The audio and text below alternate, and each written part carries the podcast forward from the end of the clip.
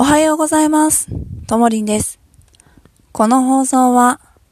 小学生のママ、幼稚園のママ、同居の嫁、そして、えー起業家、フリーランス、3年目の私が、日々感じたことを、楽しくお伝えさせていただきます。また、好きなことがたくさんありすぎるので、その大好きなお話、スノーマンのさっくんのお話、銭湯の話、大好きな映画の話など、好きなことを全力でただただ大好きだと発信するチャンネルがこちらのチャンネルです。それでは今日のチャンネル内容をお話しさせていただきます。今日の内容なんですが、あー、ついつい慌ててしまうな、ということです。私、もうほんとうっかりさんで慌ててしまうんですよね。あの、小学校や幼稚園の忘れ物をしてしまうお母さんなんですよ。ADHD で、まあね、仕方ないんですよ。本当にこの性質は。夫にももう私が ADHD であること、HSP であることを伝えてます。どう頑張っても掃除ができない。どう頑張っても整理ができない。で、ついうっかり焦ってしまうという性格でもあるので、それも家族に伝えてます。それと幼稚園の先生にも伝えてます。もうね、あの、自分でできないことは伝えるんですよね。こちらでもどう頑張ってもできないっていうことは、周りに伝える必要性があるなって私は思って伝えてます。そうすると、幼稚園側が私変わったんですよ。向こうからお手紙を残して書いてくれるようになったり、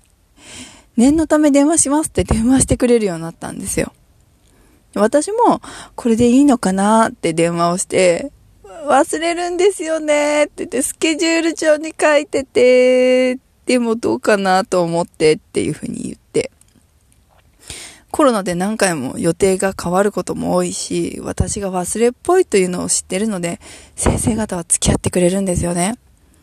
中にはいろんな言い方をする方もいらっしゃいますけど、そうですよね、ごめんなさいって言って、ありがとうございます、ほんと助かりますって言って私はやっています。もうほんとね、で、焦ってしまう自分も、まあ、これが私の個性の味なんだなと思って、あの、料理と同じ、食べ物と同じなんですよね。カレーの辛味とか、からし高菜の辛味、そしてケーキの甘さ、それがこの人間の感情だから、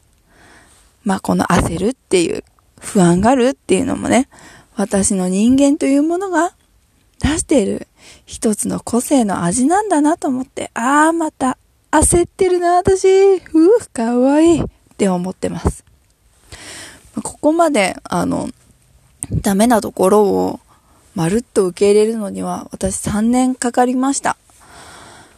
あの、とにかく自分の気持ちをノートに書き出しては、そのノートにすぐ飽きて違うノートに変えたり、付箋に変えてなくしたり、えースマホにメモっては、そのスマホを見ないで、あ、そういえばこんな風に思ってたなと後で思ったり。